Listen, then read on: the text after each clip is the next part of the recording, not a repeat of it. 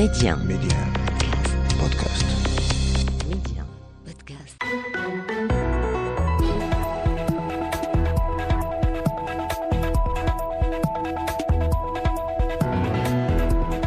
أهلا بكم بمناسبة افتتاح الدورة الأولى من السنة التشريعية الثانية ركز العاهل المغربي الملك محمد السادس على محورين هامين في خطابه إلى أعضاء مجلسي النواب والمستشارين. محور أول يتعلق بإشكالية الماء وما تفرضه من تحديات ملحة وتحديات مستقبلية. ومحور ثاني يهم تحقيق نقلة نوعية في مجال النهوض بالاستثمار.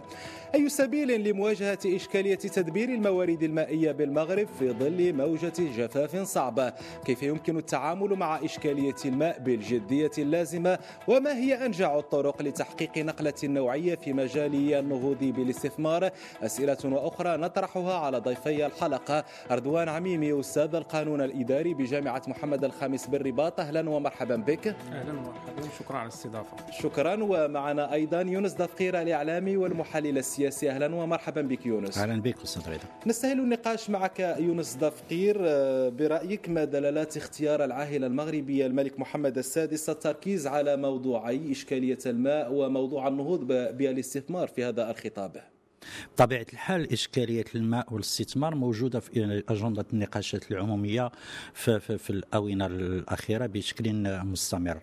الخطاب هو تركيز لمحاولة تعميق الجواب الوطني على تحديين أساسيين. داك الشيء غنفهموا على شكل الماء والاستثمار التحديين الأساسيين الأول هو تحدي التغيرات المناخية والذي أخذ آه، تعبيراته الأكثر حدة في الجفاف الذي عشناه خلال الموسم الفلاحي الماضي وندره المياه بشكل لم نعشه منذ 30 سنة. والتحدي الثاني الذي يحاول أن يجيب عنه هو التحولات الجيوستراتيجية والتي تؤدي إلى آه، آه، ضبابية في الأفق الاقتصادي العالمي وهذا الجواب عليه يتم من خلال آه، التطرق لموضوع الاستثمار وميثاق الاستثمار من أجل الاعتماد في على المجهود الوطني في إنعاش الاقتصاد. وهذا الخطاب هو استمراريه لنفس خطاب الملك في افتتاح آه، آه، البرلمان خلال أكتوبر 2021 فخلال ذلك الخطاب تحدث الملك عن التحديات الموجودة على الصعيد الدولي وأشار إلى أنها تطرح آه، آه، عددا من الإشكاليات من بينها إشكالية السيادة الغذائية واشكاليه السيادة الصناعية.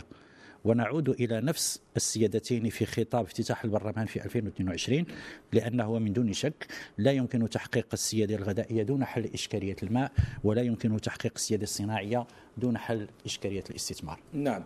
طيب أستاذ رضوان عميمي لنفصل أكثر في مضامين هذا الخطاب تحديدا في شقه المتعلق بإشكالية تدبير الماء. وكأن الخطاب يشرح للجميع الفرق بين التدبير والتبذير. هل هناك اليوم مشكل على مستوى الوعي الجماعي بالنسبة للمواطنين للمؤسسات بخصوص هذه الإشكالية الجدية إشكالية نقص الموارد المائية؟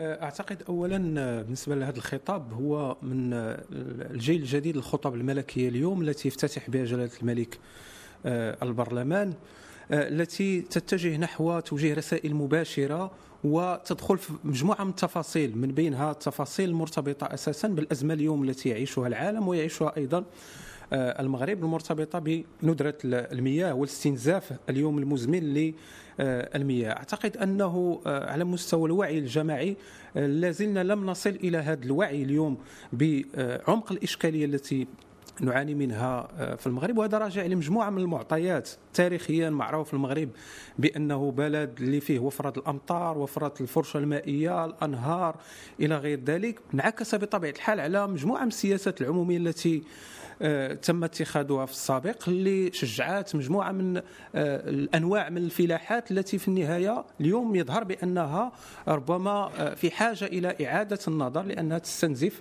الفرشة المائية تستنزف الموارد آه، المائية آه، بغيت نرجع فقط لإحدى الإشارات الصريحة التي جاء بها هذا الخطاب فيما يتعلق بالماء وهي المسألة المرتبطة بثقافة استعمال الماء نعم. اليوم لم يعد آه، لو لم تعد إشكالية الماء إشكالية فقط مرتبطة بالسياسة أو السياسات العمومية. اليوم يجب أن تنتقل هذه آه، الإشكالية إلى إلى ما هو ثقافي أو البعد الثقافي بمعنى أن المواطن أيضا والمؤسسات يجب أن تتحمل مسؤوليتها مسؤوليتها، نعم. في آه، التعاطي مع هذه الإشكالية. وجلالة الملك تكلم بشكل صريح على أن الإدارات العمومية المؤسسات العمومية يجب أن تكون قدوة للمواطن. بطبيعة الحال للمواطن في تدبير هاد هاد المادة اليوم التي تعتبر كما تفضل سيونس تعتبر مادة استراتيجية وحيوية واللي كتضمن آه، الأمن المائي لكن للمواطن. أستاذ رضوان ربما ما يقع عندما آه، تكون هناك تساقطات مطرية وكأن الأمر انتهى وكأن المشكل قد انتهى. هذا ربما ما يدور في ذهن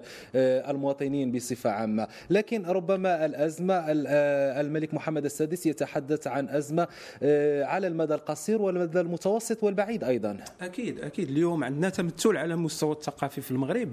آه، المواطن لما كيشوف الشتاء الحمد لله على الشتاء وبالتالي كنستمروا في نفس الممارسات صحيح. القديمة اللي التي لا تع- تعطي أهمية لمسألة التدبير الحقيقي واليومي للمياه. بغيت نشير فقط لواحد آه، الرقم اللي هو رقم مخيف في الحقيقة اللي أشار إليه المجلس الاقتصادي والاجتماعي والبيئي في إحدى تقاريره ال- الأخيرة ديال سنة 2019 واللي كيقول على أنه في سنة 1960 كان كل مواطن عنده آه، 2500 آه، آه، لتر مكعب لكل مواطن. اليوم وصلنا إلى أقل من 600 لتر مكعب لكل مواطن وهذا غادي كينقص إذا لم نتخذ بطبيعة الحال إجراءات ليس فقط الإجراءات على مستوى السياسات العمومية اللي هي مهمة أكيد آه، من بينها سياسة السدود سياسات المتعلقة بترشيد المياه. تحلية المياه المياه العادمة أيضا. ولكن أيضا على مستوى السلوك اليومي للمواطن اللي اليوم خصنا نبذلوا مجهود تواصلي كبير باش نوصلوا لهذا لهذا الهدف. في هذا السياق أستاذ يونس دفقير كيف يمكن اليوم التعامل مع إشكالية الماء بالجدية اللازمة والحالة الراهنة للموارد المائية؟ كما أشار خطاب الملك محمد السادس تسائل الجميع حكومة ومؤسسات ومواطنين وتقتضي التحلي بالصراحة والمسؤولية. هو الإشكالية هي الإشكالية المطروحة ماشي غير في الماء المطروحة في عدد من المواضيع المتعلقة بالسياسات العمومية وهي إشكالية دينامية المتابعة. دينامية السياسات متابعة السياسات والتوصيات والخطط العامة التي يتم وضعها. ربما أن الجديد الآن الجديد الآن الذي لا يسمح بأن نعيد إنتاج نفس النقاشات القديمة ونفس حالات التراخي السابقة هو أن الموضوع أصبح مطروحا بشكل جدي. أصبح نناقش مسألة الندرة في فترة سابقة كان يمكننا أن نتحمل موسم جفاف لأنه من ناحية الديموغرافية عددنا كان أقل ومن ناحية نشاطنا الاقتصادي كان أقل كذلك. الآن عندنا الآن طموح اقتصادي كبير نشاطنا ونسيجنا الاقتصادي توسع بشكل كبير وبنيتنا الديموغرافية توسعت أيضا. إذا هنا يطرح أنه خص يكون التتبع يومي وكاين الأجندة ديال 2020 2026 ولكن كيف شار حتى الخطاب؟ الخطاب شار لها وجد في الكلمة ديال الأستاذ رضوان أنه ما تكفيش فقط نوضعوا البنيات والسدود والمياه التحلية وإنما تيخص ندخلوا في السلوك الاجتماعي في السلوك اليومي الماء كمسألة حيوية راه وردت في الخطاب مقترنة بأنه يجب حل إشكالية الماء بعيدا عن تأجيج التوترات الاجتماعية وبعيدا عن ال polémique السياسي لأنه اولا بعيدا ما عن المقصود بذلك يونس؟ أعتقد أن ال polémique السياسي كان واحد ال polémique حول من يتحمل مسؤولية عدم تنفيذ الاستراتيجية الوطنية وعدم تنفيذ عدد من البنيات المتعلقة بالماء وهناك تقادف المسؤوليات بين الحكومات المتعاقبه بهذا الخصوص والحال أن تعاقب المسؤوليات ينتهي في نهاية المطاف إلى تحميل إلى تبرئة الذات وتحميل المسؤولية للاخر ولكنه لا يقدم حلول. الآن يجب الآن يجب التركيز على يجب المستقبل. ان ننتقل. إلى مرحلة الأجندة وخطة العمل الموضوعة. الجانب الثاني التوترات الاجتماعية. نعرف أن الماء ماشي موضوع تقني فندرة المياه وعشناها. غتعطيك مسيرة احتجاجية على العطش. ندره المياه غادي تعطينا ضعف النمو الاقتصادي الوطني. المشكل ديال الماء غادي يعطينا بلد فلاحي الموسم الفلاحي. اللي هو الرافعه ديال الاقتصاد الوطني. ندره المياه غادي تدفعنا إلى الاستيراد. بمعنى غادي تشكل واحد الضغط كبير واحد الكلفة كبيرة على العملة الصعبة الوطنية. إذا فخص استحضار الرهانة التنمويه اللي شار لها الخطاب أكيد أنه ما يمكنش نديروا التنميه وجميع مشاريعنا في ظل عدم وجود هذه المادة الحيوية. يجب استحضار أيضا أن إشكالية الماء تقدر تحول من إشكالية تغيرات مناخية وإشكالية بيئية لأنها تولي إشكالية احتقان اجتماعي وأيضا أنها غادي تولي واحد العائق بنيوي أمام تحقيق التنمية وأمام تحقيق انتظارات ديال المواطنين. نعرف بأنه على الأقل إلا شفتي مثلا النموذج ديال المجال القروي أو البادية المغربية اللي كتعتمد على الفلاحة فالمشكل ديال الماء كيؤدي إلى اختلال كبير في النشاط الاقتصادي وإلى اختلال كبير في تلبية حاجيات السكان وفي مقدراتهم. على على العيش وبالتالي هذا كيفتح واحد الأبواب كثيرة. ويمكن أنه أيضا يعرقل واحد العدد ديال المشاريع اللي دارت منها المشروع اللي الكبير اللي كان ديال خلق طبقة وسطى في العالم القروي. اذا فالمشكل يتعدى البعد التقني الصرف. اللي يمكن يهضروا فيه المهندسين تاع بناء سدود محطات تحلية مياه البحر إلى غير ذلك إلى أنه إشكاليات توجد في عمق التحديات السياسية اللي كتعيشها بلادنا وتوجد أيضا في عمق آه، آه، التهديدات الاجتماعية واضح. الوارده طيب آه، رضوان عميمي يعني في ذات السياق العاهل المغربي ركز في هذا الخطاب على بعض توجهات الرئيسة لتجاوز إشكالية الماء وتدبير أفضل للموارد المائية. ما هي الخطوات المقبلة والمطلوبة برأيك للمضي؟ قدما في تفعيل هذه التوجهات. أعتقد أن الخطاب الملكي كان صريح في الحقيقة من أجل آه، توجيه آه، الفاعل السياسي. وهنا كنتكلموا أساسا على الحكومة وعلى البرلمان من أجل التسريع بمجموعة من الإجراءات. أعتقد أنه آه، من أهم الإجراءات اليوم التي يجب أن نشتغل عليها هو المستوى التوعوي. نعم. بمعنى أنه اليوم استراتيجية التواصل اليوم على المستوى كانت هناك العمومي. حملة تحسيس في فصل الصيف لكن في الحقيقة هذه الحملة التحسيسية على أهميتها هي تمتاز بالظرفية ديالها وعدم آه، آه، دخولها في العمق في عمق الموضوع لأن اليوم لما كنتكلموا على آه، آه، التواصل على المستوى الثقافي على المستوى عادات اليوم اليومية اليوم للمواطن هنا كنحتاجوا إلى مجهود أكبر لأنه اليوم إذا تكلمنا أكيد أكيد. اليوم إذا تكلمنا فقط على مستوى المقررات اليوم التعليمية. اليوم المقررات التعليمية هل فعلا نجد بأن التلميذ في الابتدائي وفي مستويات التعليمية اللي كيبدا فيها المواطن كينشأ. واش عندنا؟ آه، فعلا آه، آه، وصلات ودروس اللي كت- كتنتج لنا واحد المواطن اللي عنده واحد السلوك عادي واحد نعم، السلوك نعم. في ترشيد المياه.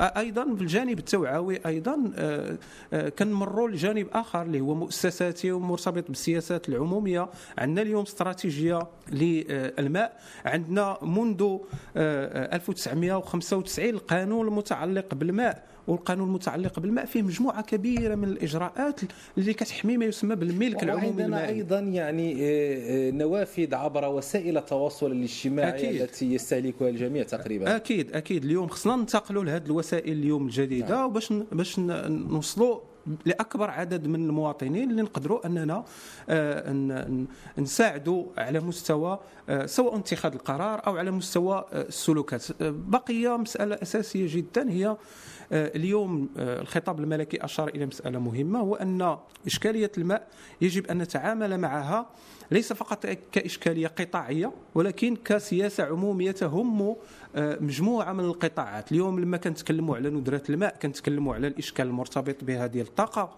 لما كنتكلموا على ندرة الماء كنتكلموا على الاشكاليه ديال الفلاحة لما كنتكلموا على ندرة الماء كنتكلموا على الإشكاليات الاجتماعية. وهذا أستاذ رضوان سينقلني إلى المحور الثاني في هذا النقاش. يعني آه، أستاذ يونس دفقير نتوقف اللحظة عند الجانب المتعلق بتحقيق نقلة نوعية في مجال آه، الاستثمار. ما المطلوب الآن آه، يعني لتحقيق هذه النقلة؟ هل الكلمة المفتاح برأيك هي الميثاق الوطني للاستثمار؟ أظن أن الميثاق الوطني للاستثمار هو واحد الوثيقة تعاقدية هذا ما يحيل عليه الميثاق. هو تعاقد أخلاقي. إنه غير ملزم من ناحية ولكن التعاقد الاخلاقي كيفرض أنه على السلطات العمومية باش كتوفر البيئة السليمة للاستثمار وإزالة كل العوائق سواء كانت إدارية سواء كانت طابع اقتصادي سواء كانت طابع ممارسات مخله بالتنافسية من خلال الاحتكار.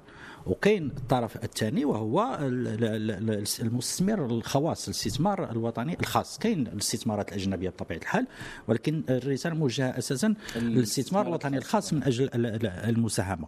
أنا كنبغي دائما نقرأ خطاب ديال افتتاح البرلمان في 2022 على ضوء الخطاب ديال افتتاح البرلمان في 2021 أتذكر بأنه ديك الساعة كنا عاد خرجنا من الجائحة ديال الكوفيد.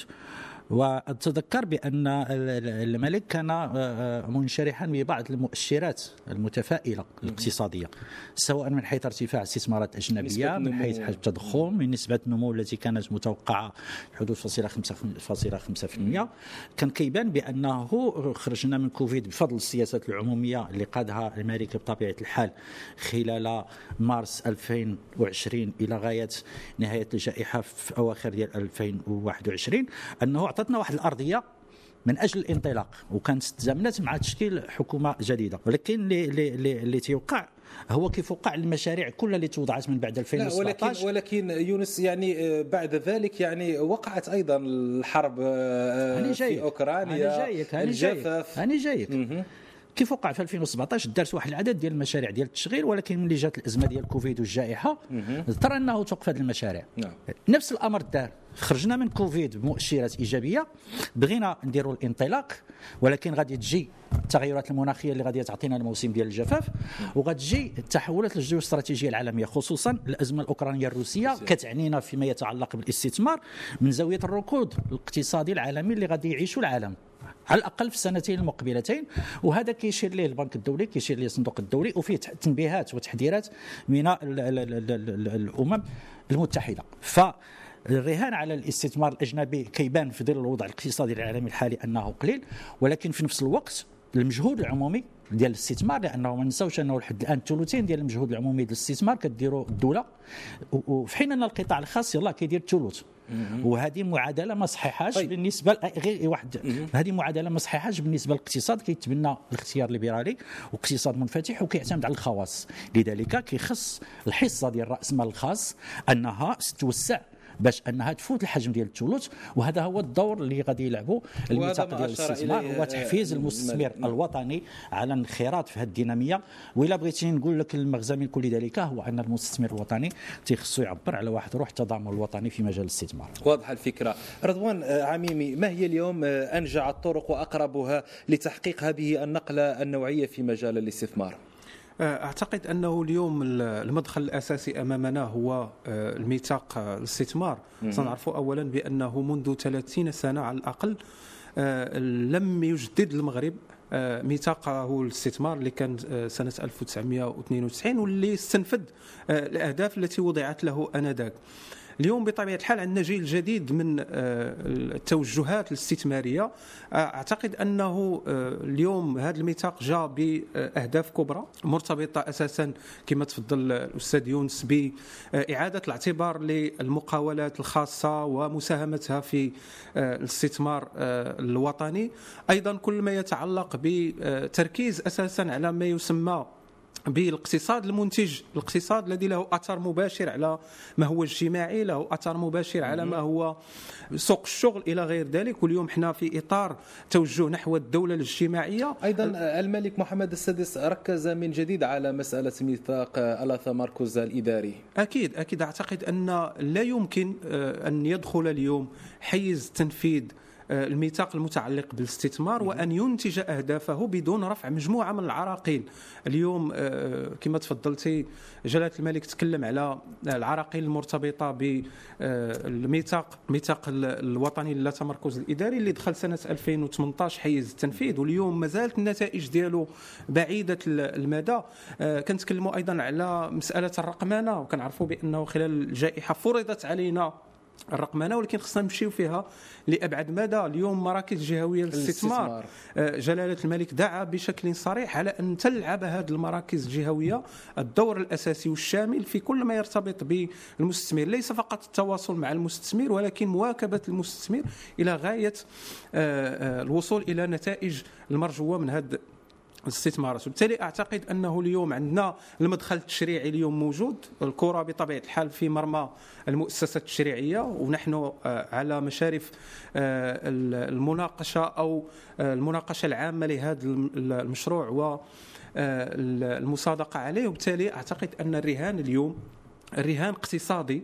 ورهان اقتصادي لماذا؟ لأننا اليوم دخلنا في مشاريع كبرى اجتماعية. كنتكلموا على الحماية الاجتماعية كنتكلموا على تأهيل المنظومة الصحية الصحية. وعندنا إشكال كبير على مستوى التمويل.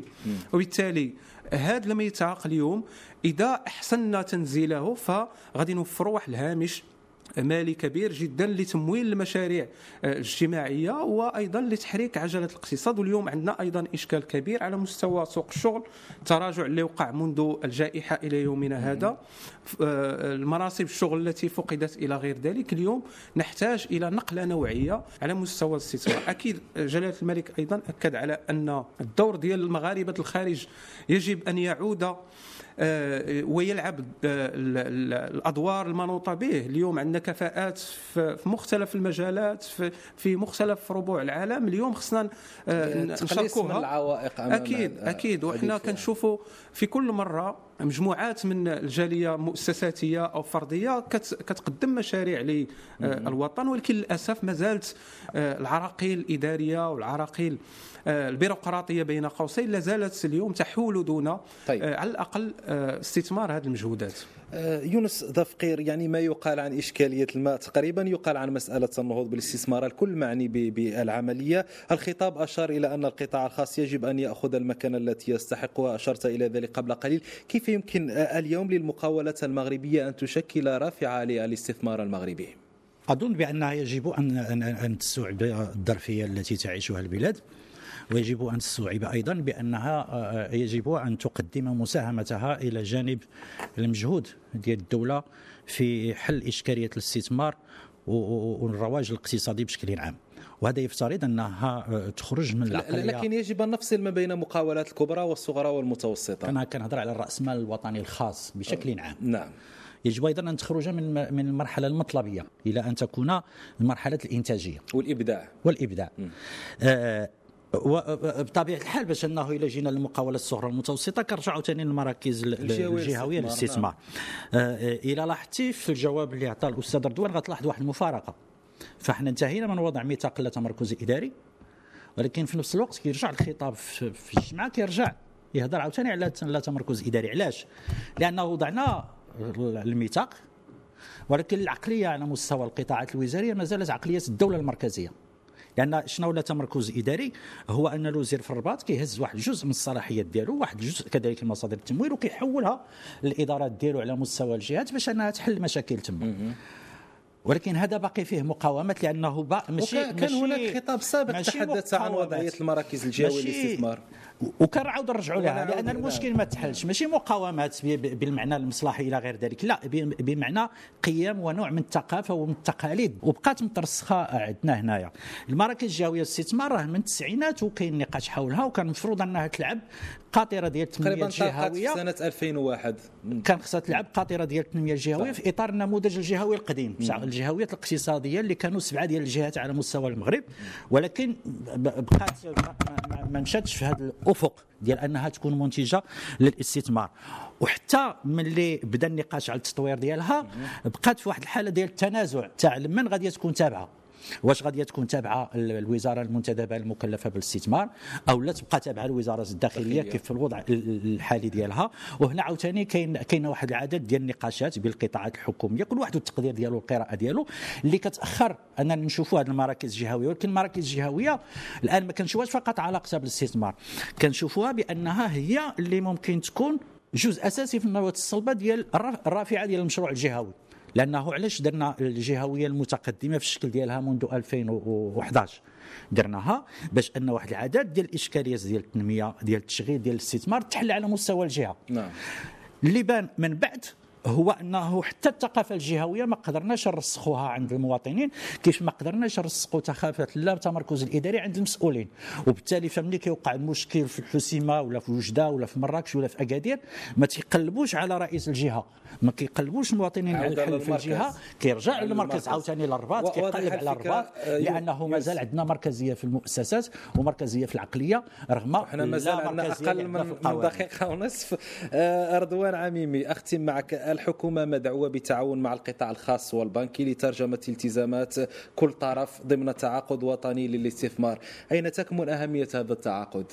في الحقيقة اليوم لا يمكن آه، للحكومة أن تشتغل لوحدها. عندنا مجموعة من الآليات المؤسساتية والآليات التشريعية التي تدعم هذا المسلسل ديال التعاقد اللي بدا منذ مدة. اليوم عندنا آليات الشراكة بين القطاع العام والخاص التي توفر في الحقيقة آه، مجموعة من التقنيات مجموعة من الآليات التي يمكنها في النهاية أن تخدم آه، كل ما يتعلق بال- بالاستثمار سواء الخاص أو الاستثمار العمومي. اليوم عندنا أيضا الرهان ديال الجاذبية ديال المستثمر الأجنبي. والمستثمر الأجنبي لا يمكن أن يغامر برأس ماله إلا إذا كان هناك مناخ للأعمال مناخ للاستثمار.